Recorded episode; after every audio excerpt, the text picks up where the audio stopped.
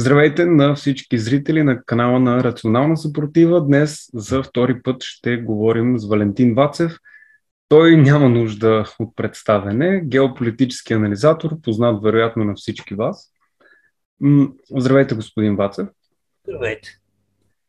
Да, да започнем с това, може би, тъй като няколко пъти с вас а, говорихме по телефона и темата, която това, което вие казахте, беше а, всъщност, че Русия, според вас, военно-технически в момента най-вероятно ще победи. Нейната трудност е военно-политическа.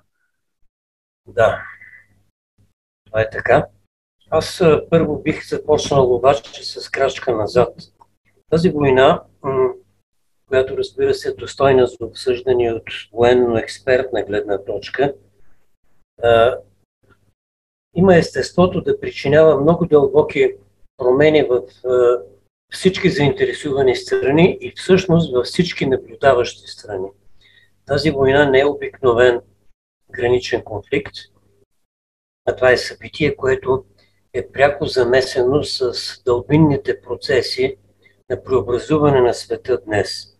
Тоест, докато войната си тече и докато експертите по военно дело изследват кои части на кои позиции са се пренесли, може да се каже, че тази война катализира дълбинни промени в американското общество. Това е тема достойна за обсъждане, може би, в друг разговор. Американското общество се променя много бързо. А сега с това, това, с това, с което вие започнахте, това е напълно и безусловно вярно. Руската армия има очевидно техническо превъзходство над украинската армия. Има надмощие. Това се вижда дори с просто око. Човек няма нужда да бъде военен експерт, за да го види. Казано съвсем грубо, съвсем всекидневно, руската армия настъпва, макар и бавно, макар че кой знае какво е бавно и какво е бързо в тези условия. Руската армия настъпва без да бърза, украинската армия, украинските въоръжени сили отстъпват също бавно. Така че ако този процес се екстраполира във времето, е и видно, че до края на тази година и може би до първата половина на другата година, тъй като Русия не бърза, тази война може да бъде спечелена военно-технически. С всичките следствия на една военна победа. Преобразуване на загубилия войната, дълбинни процеси в неговото самоосъзнаване и така нататък и така нататък. Това, което е характерно обаче за Русия на този етап, може да се каже с други думи. Русия е готова да спечели войната военно-технически и не е готова да я спечели, може би дори готова да я загуби, военно-политически. Работата е там, че Русия е способна да спечели войната, но аз на този етап не мога да си представя как е готова да спечели мира след това. След всяка война, особено ако тази война е сериозна, каквато е войната, за която говорим, в обществата настъпват дълбинни промени. Имам предвид обществата, които са участвали. Вземете пример с Втората световна война, какви промени тръгнаха след края на войната в цяла Европа. И в Съветския съюз, разбира се. Проблема на Русия е, че тя е политически не готова да спечели войната. Тя е готова да спечели технически, но не и политически. Какво имам предвид? Съвсем просто може да се каже. Воюва в тази война не някаква абстрактна Русия, на която ние нарочно забравяме да сложим времеви исторически маркер. От Русия може да се разбира Руската империя, може да се разбира Съветския съюз, може да се разбира днешната Руска федерация. Днес воюва не империята и не съюза, воюва Руската федерация, т.е. воюва една държава, при това успешно воюва военно-технически. Русия, нека да повторя, Русия е много успешна военно-технически. Каквото и да говорят украинските медии, и тук слагам и българските украински медии, повечето от българските медии станаха украински медии. Те просто безкритично повтарят а, иллюзиите штампите и, и клишетата на, рум, на украинската пропаганда. Само по себе си това може да бъде проблем, разбира се. Аз не съм готов да предложа отговор на, на проблема. Защо българската съвкупна медия така за нула време се украинизира? Може би отговора, най-простият отговор е, че тя, българската съвкупна медия, просто не е свободна и не е автентична. Но да се върнем на главния проблем. Днешна Русия, която воюва, това е Руската федерация, е държава с далечно минало, разбира се, но от гледна точка на нейното политическо и управленско устройство, днешна Русия е правена в началото на 90-те години. Всичко най-важно днес в Русия е дело на тези 90 години, последното десетилетие на миналия век. Руската федерация е направена от победителя в конфликта преди това, направена е по модела според трафарета на тогавашните руски перестройчици. Това е запазено и до сега, макар че руската перестройка свърши отдавна и тъй като в момента путинското управление е характерно за Русия, можем да твърдим, че перестройката е в близкото минало вече, а не е характерна за режима на Путин. Работата е там обаче, че елитите на днешна Русия имат своя происход в 20 век, в последното десетилетие на 20 век. Сега, ако изследваме социологическите съставки на отношението на Русия към войната, можем да кажем твърдо, че обикновения руснак,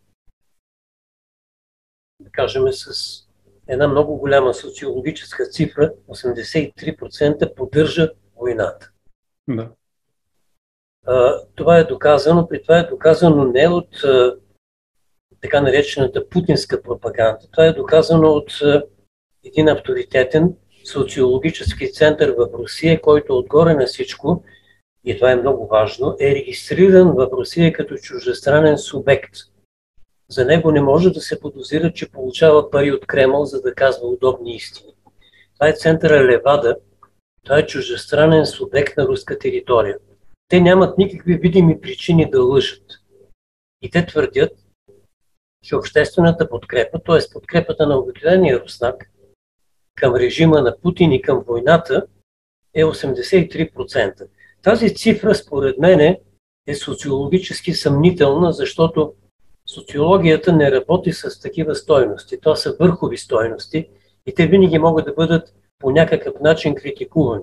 Казано грубо, социологията работи с по-малки цифри и там, е, и там тя е валидна. Но така или иначе официалната истина е, че средния руснак в количество 83% от всички поддържа линията на днешното кремълско ръководство. А това не се ли дължи от части на това, че Русия в Запада се демонизира и когато руските медии показват по какво, какво е отношението на западните медии към руснаците, например, крайното отношение на Полша, които едва ли не някои хора казаха, че трябва да бъдат изтребени руснаците. Естествено е, че, че ще се покачва на Путин рейтинга като защитник на Русия. Това е точно така и е близко до ума. Това е, това е очевидно съображение. Русия вижда как някой на Запад се опитва да, да направи кенсъл на руската култура. Идеята, че Русия трябва да се унищожи с ядрени удари, че Русия трябва да бъде победена не чрез преговори, а на бойното поле, вече е стигнало до съзнанието на средния руснак. И това е естествено това отношение. Руснакът естествено поддържа тази политика. най-малкият, другия елемент на социологическата мозайка на Русия, това е високия държавно-управленски елит, но това са, да кажем, представителите на четирите основни властни елитни групировки в Руската федерация.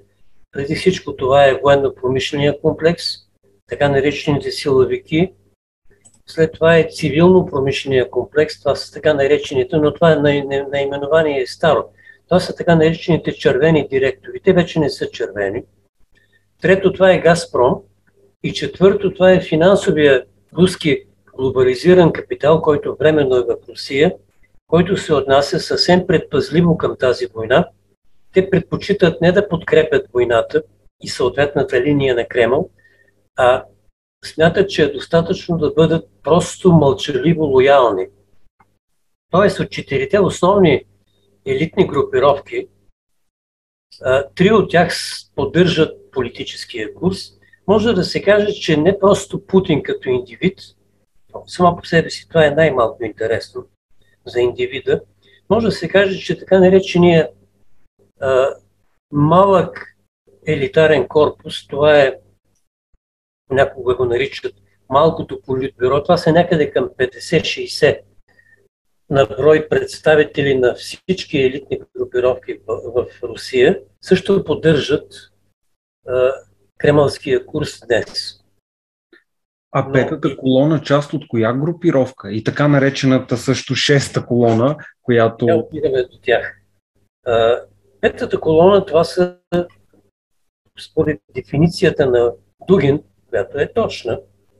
Това е майстор на летящи дефиниции Дугин. Петата колона, това са представители на културния елит на Русия. Това са така наречените западници. Това е, това е строго политическо определение. Но преди да стигнем до петата и шестата колона, трябва да се каже няколко думи все пак за елита. Елита това не са само 60-те души в централното ръководство на Кремъл, с които Путин по задължение се съобразява и между които той е длъжен да осигурява непрекъснат мир. От тук можем с отклонение в страни за секунда, можем да кажем, че природата на властта на индивида Путин, това не е самодържието, а е балансният принцип. Това е, това е създаването на непрекъснато равновесие между групировките. Путин е архитект на мира между руските елитни групировки. Това е властта на посредника, която в нормални условия е почти безгранична, а в гранични условия може да бъде и нарушена. Путин е преди всичко посредник, а не цар и самодържец, както го рисува англосаксонската пропаганда.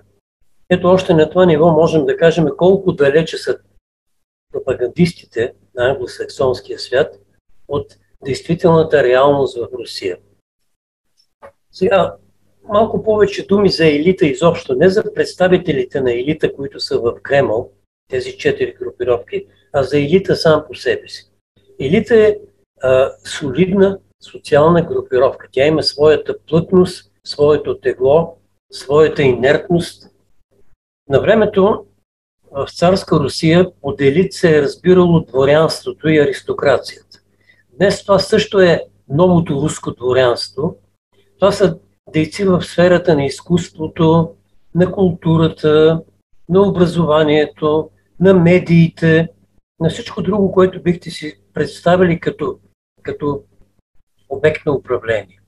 Това са управленци на средно и на ниско равнище. Именно в тази социална ниша се базира и петата колона на Русия. Тоест, висшите представители на руския елит са лоялни към линията. Но средните и низовите представители, които чуват непрекъснато гласа на Запада, непрекъснато са против. Само за сравнение можем да кажем, че по времето на Елцин през 90-те години на руска територия са работили, според официални данни на ФСБ, на руското контрразузнаване, около 15 000 агенти на ЦРУ. А, пак според ФСБ, днес те са сведени до 1500. Много ли е 1500 агенти на ЦРУ в голяма Русия?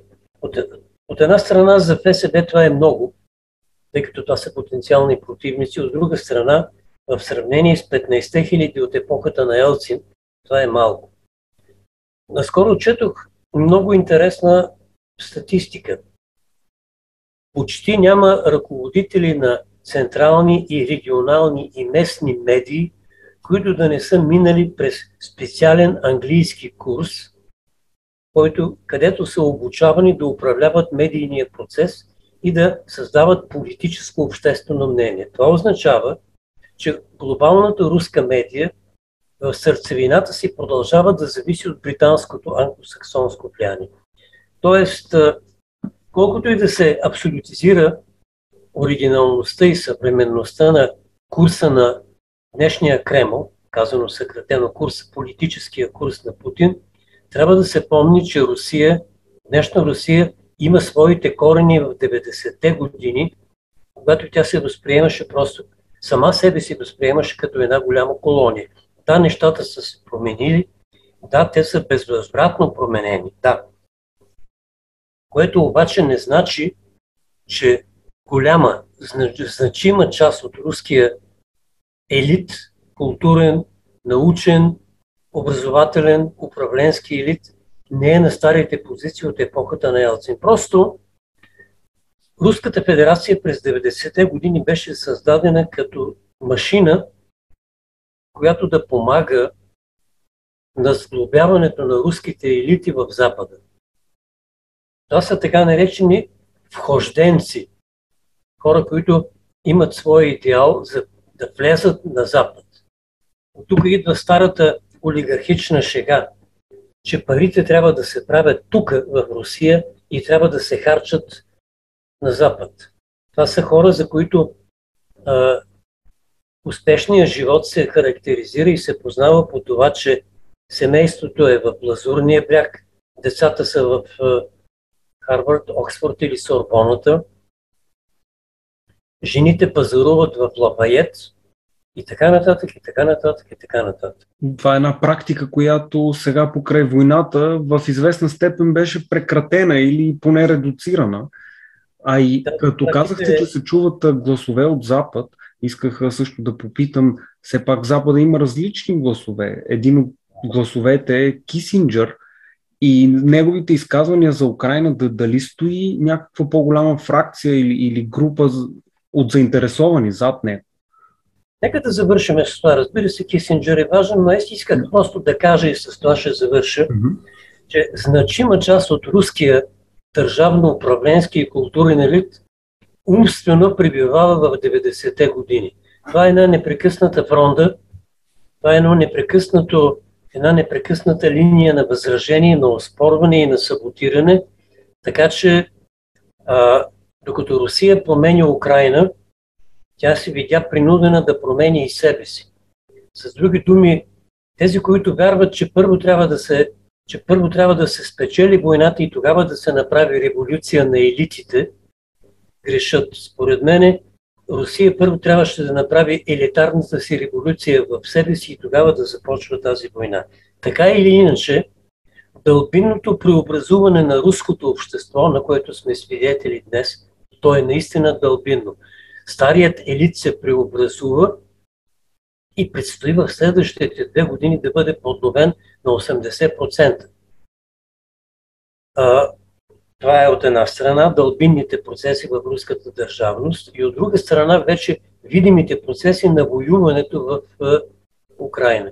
Ние научаваме, стига да ни е интересно, много неща за войната в Украина.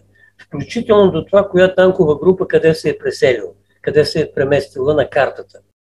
Много по-важните, според мен, може би, това е една частна изолирана гледна точка моята, за мен е по-интересно, защото е по-важно е начинът по който руския държавно-политически елит се преобразува и предстои да се преобразува на 70-80% в следващите две години. 23 и 24. Нека да си спомним, че в 23 и 24 година предстоеше и продължава да предстои така наречения дълбок трансфер на властта.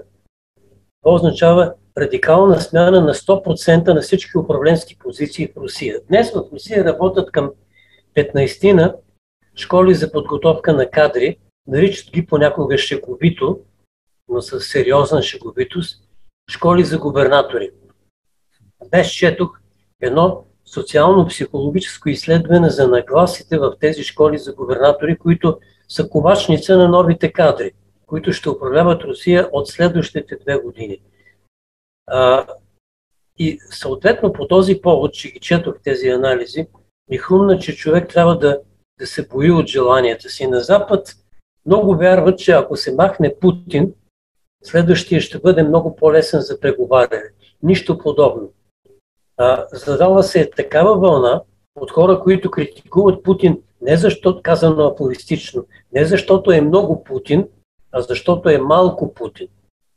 Това са хора, които по въпроса за опасността от нова война смело казват, ако искате, можем да повторим, да ви покажем отново кое как се прави.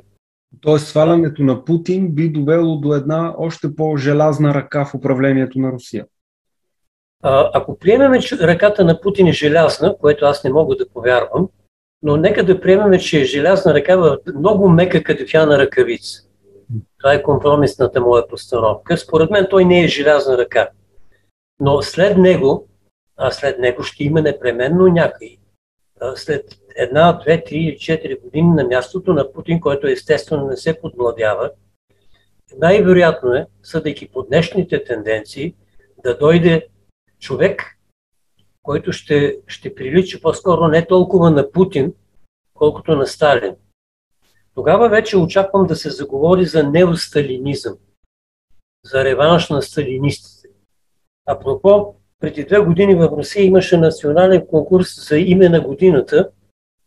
Либералите го започнаха и като видяха, че Сталин е на път да стане личност на годината, прекратиха конкурса, като фалшифицираха резултатите.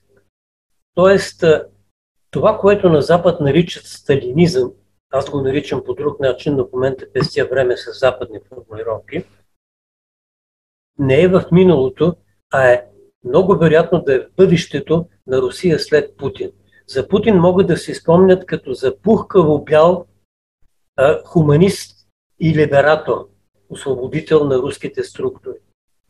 А, така или иначе, Русия се променя в, с тенденция към втвърдяване на елитите и изпласкване от ръководни постове на западните елити, които Путин уместно нарича петата колона. Коя е шестата колона обаче? Шестата колона, това е петата колона, която е на държавна служба. Според Дугин, който е автор на тази дефиниция, шестата колона, това са петоколонници в Кремъл. Това са хора, които посещават Кремъл като събеседници, като съветници, като социолози, като наблюдатели, като връзка на Кремъл със света, като връзка на малката кремълска земя с голямата руска земя. Според Дугин, и аз съм съгласен с него, никаква победа не може да има нито в Украина, нито където да е било иначе, другаде, ако петата и шестата колона не се изтласкат, а това е процеса, който тече пред очите ни. С други думи, Русия не може да спечели тази война, ако не спечели войната в себе си, със себе си. Докато в Русия са на власт все още до голяма степен, не 100%, но до голяма степен, петата и шестата колона, докато в Русия все още има елементи на олигархично управление, Русия не може да спечели тази война. Съжалявам, това звучи рязко, но това говори суровия език на социологически и политологически анализ. А сега за другите мнения. Разбира се, вие сте абсолютно прав. Идеята, че целият Запад се е обединил около една доктрина, която съкратено може да бъде огласена като убий Путин, това е празна идея. Целият Запад, дори да е обединен, целият изток не е обединен, а изтока, както се знае, е по-голям и по-многолюден от Запада.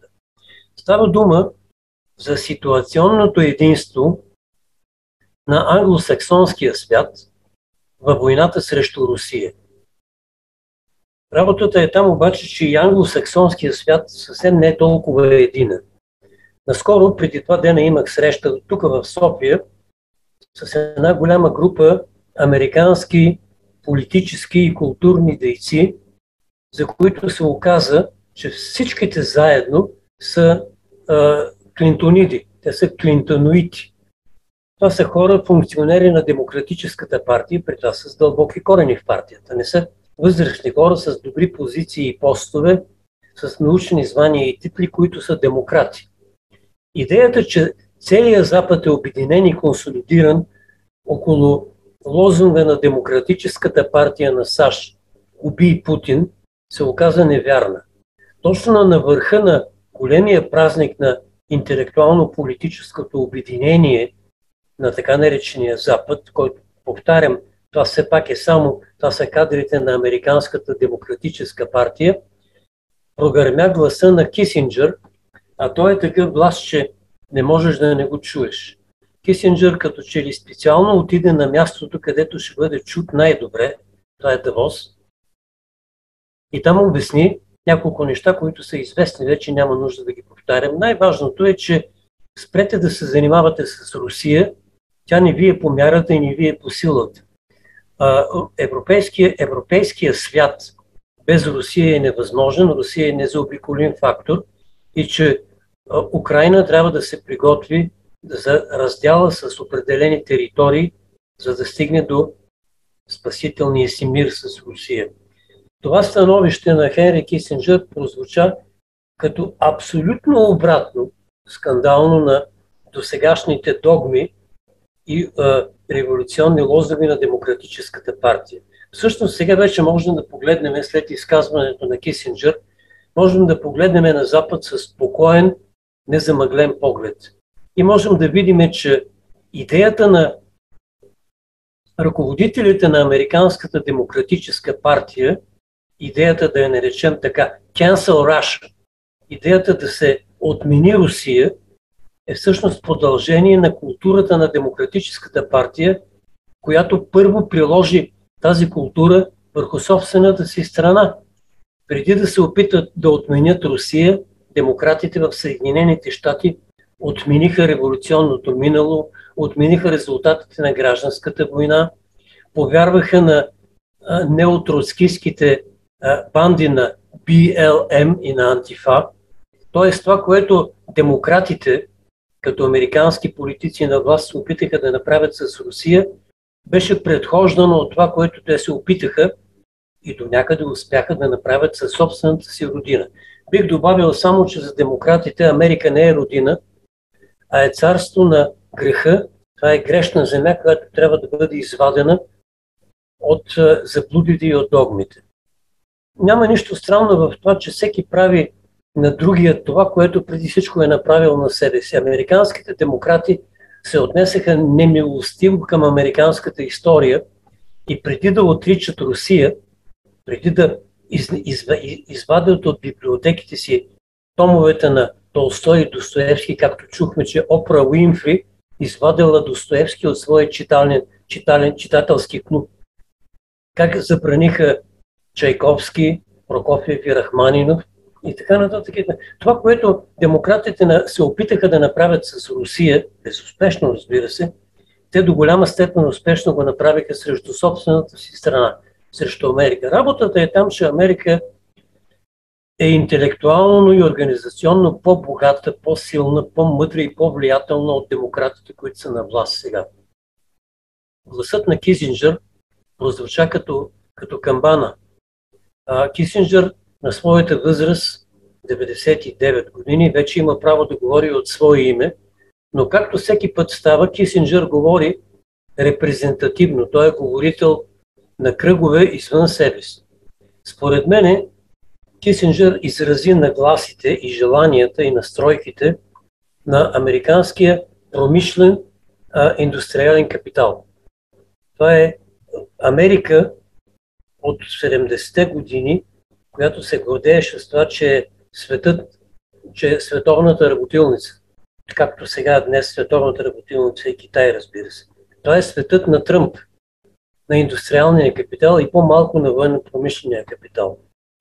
Това е гласът на тези 74 милиона американци, които продължават да смятат, че победата им е открадната и които нямат колебания, че ще гласуват отново или за Тръмп, на следващите избори или за линията на Тръмп, ако номинираният кандидат не е Тръмп, а е някой по-млад. С други думи, светът се оказа по-сложен. Периода на опиянението, периода на вдъхновението на демократите, че могат да направят cancel Раша, отмина след изказването на Кисинджер. Ако мога да направя а, обединение от досегашните теми, споменахме, че Путин е по-мек и евентуално една нова желязна ръка, както, ви, както заговорихме, означава много, много по-тежка, почти диктатура в Русия. Но това, разбира се, се случва и на Запад. Мерките се застягат, властта и свободата на Запад стават все по-ограничени и около Световния економически форум, за който говорихме, има трансхуманистична идеология, идеология на затваряне, все повече ограничаване на хуманността. Няма ли да се появи подобна много желязна ръка и на Запада и ще бъде ли това отговор на Русия или естествено следствие от, от западната политика и развитие?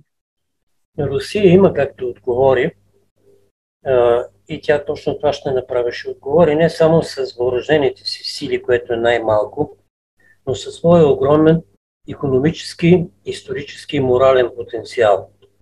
Русия гледа в бъдещето и е готова да отговори на всеки. Съдейки по социологическите изследвания на руското общество, на власт в Русия, към властта в Русия са се запътили хора, които са готови да, да премажат всеки, собствен, всеки появил се противник. Русия има самочувствие и не се бои. Но това, за което вие говорихте, този шифт, този тренд към трансхуманизъм, по-скоро е резултат от обективната логика на развитие на англосаксонския свят. Това е много интересната тема за а, западния трансхуманизъм като бъдеще. Това е много интересната тема за епохата на западния трансхуманизъм, за, за света на пост-истината, за света на господството на електронните медии, за света на господството на големи, на big data. Аз мисля, че това е естествен, иманентен, вътрешен процес на развитие на Запада. Имам предвид предимно англосаксонския Запад и в по-малка степен континентална, континенталната европейска култура, която разбира се също е засегната. На Запад се появи нов човек, а, който не е сигурен, че са му много близки идеалите на хуманизма. Това е човек с клипово съзнание, за когото историята е когато се гледа 6 месеца назад, а бъдещето е 6 месеца напред, за когото историята не съществува изобщо, нито пък голямото бъдеще. Това е човек с клипово съзнание, който е способен да бъде съсредоточен в рамките на форматите на сега утвърдените електронни медии. TikTok, например, е пренос на видеосигнал за не повече от 10-15 минути, ако не греша. Мисля, че е само една минута. Само една минута ли? Не съм сигурен, но мисля, че да, и аз не го използвам, но мисля, че около минута и 15 секунди най-много. Така. А, най-дългите клипове в YouTube, което е вече стара медия, не могат да бъдат, освен ако не са музикални или записи на концерти, не могат да бъдат по-дълги от един час. А, отмина зад гърба ни вече епохата, когато човек беше длъжен за да използва СМС, да използва точно 168 знака електронните медии по някакъв безусловен начин, но той все още не е напълно разгадан, не се знае точно механиката на това въздействие, унищожиха Декартовия човек, съсредоточения човек, който може дълги часове да бъде непрекъснато съсредоточен. Декартовия човек, човека на модерността, който вече в миналото, е способен да бъде съсредоточен толкова дълго, колкото трябва. На мястото на Декартовия човек дойде човека с а, SMS, Twitter и TikTok. Това са хора, които могат да бъдат съсредоточени около 15 минути, след което губят съсредоточение и започват да изпадат в психомоторни, психомот, в някаква нездрава психомоторика. Аз наблюдавам моите студенти. Началото на изпита, а изпита това е един или два часа съсредоточение задълбочено писане върху няколко въпроса, които съм задал предварително. Нека да споделя личния си опит. А да, аз имам чудесни студенти, заради които си струва да се упражнява все още моята професия на университетски преподавател, но абсолютното мнозинство от моите студенти на 15-та минута се оказва, че са неспособни да бъдат съсредоточени. почват да се въртят, опитват се да извадят пищовите си, тъй като повечето от тях идват с пищови. Някои от тях безпомощно гризат моливите и химикалките. Това са хора, които са загубили способността или не са имали способността да бъдат съсредоточени. Съсредоточеният човек е способен в рамките на толкова часове, колкото трябва да анализира предпоставките на някакво мисловно съдържание, което му е дадено. Спомнете си методологията, метода на Декарт, че трябва да се анализира всичко до неговите прости съставки.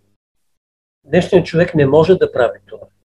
Той може да бъде в състояние на съсредоточеност около 15 минути. Четенето на Кант и на Хегел е абсолютно невъзможно за днешния човек, не защото те са трудни, а защото това са обемисти текстове, които не могат да бъдат четени на по 15 минути. Днес под книга се разбира безкрайните, безкрайната върволица от книгите за Хари Потър. Когато питаш съвременника коя книга си чел, се оказва, че той най-вероятно е чел Хари Потър. Той не е чел Висеншаудер логик, не е чел науката логика на Хегел. А, способността да бъдеш съсредоточен часове наред е блестящата способност на модерния човек да обладява основаните на своето съществуване и да контролира себе си. Днешният човек не може да прави това. Ние живеем в света на трансхуманизма и на постистината. А за постистината се струва да се говори малко по-подробно, тъй като а, това е може би най-зловещата част на трансхуманизма. Светът на постистината и готовността на днешния наш съвременник да живее не с истината, а с постистината. Да, с истината се живее много трудно. А добре, а само тъй като а, има една минута до края просто на записа, ако може да стартираме с постистината в втората част на интервюто.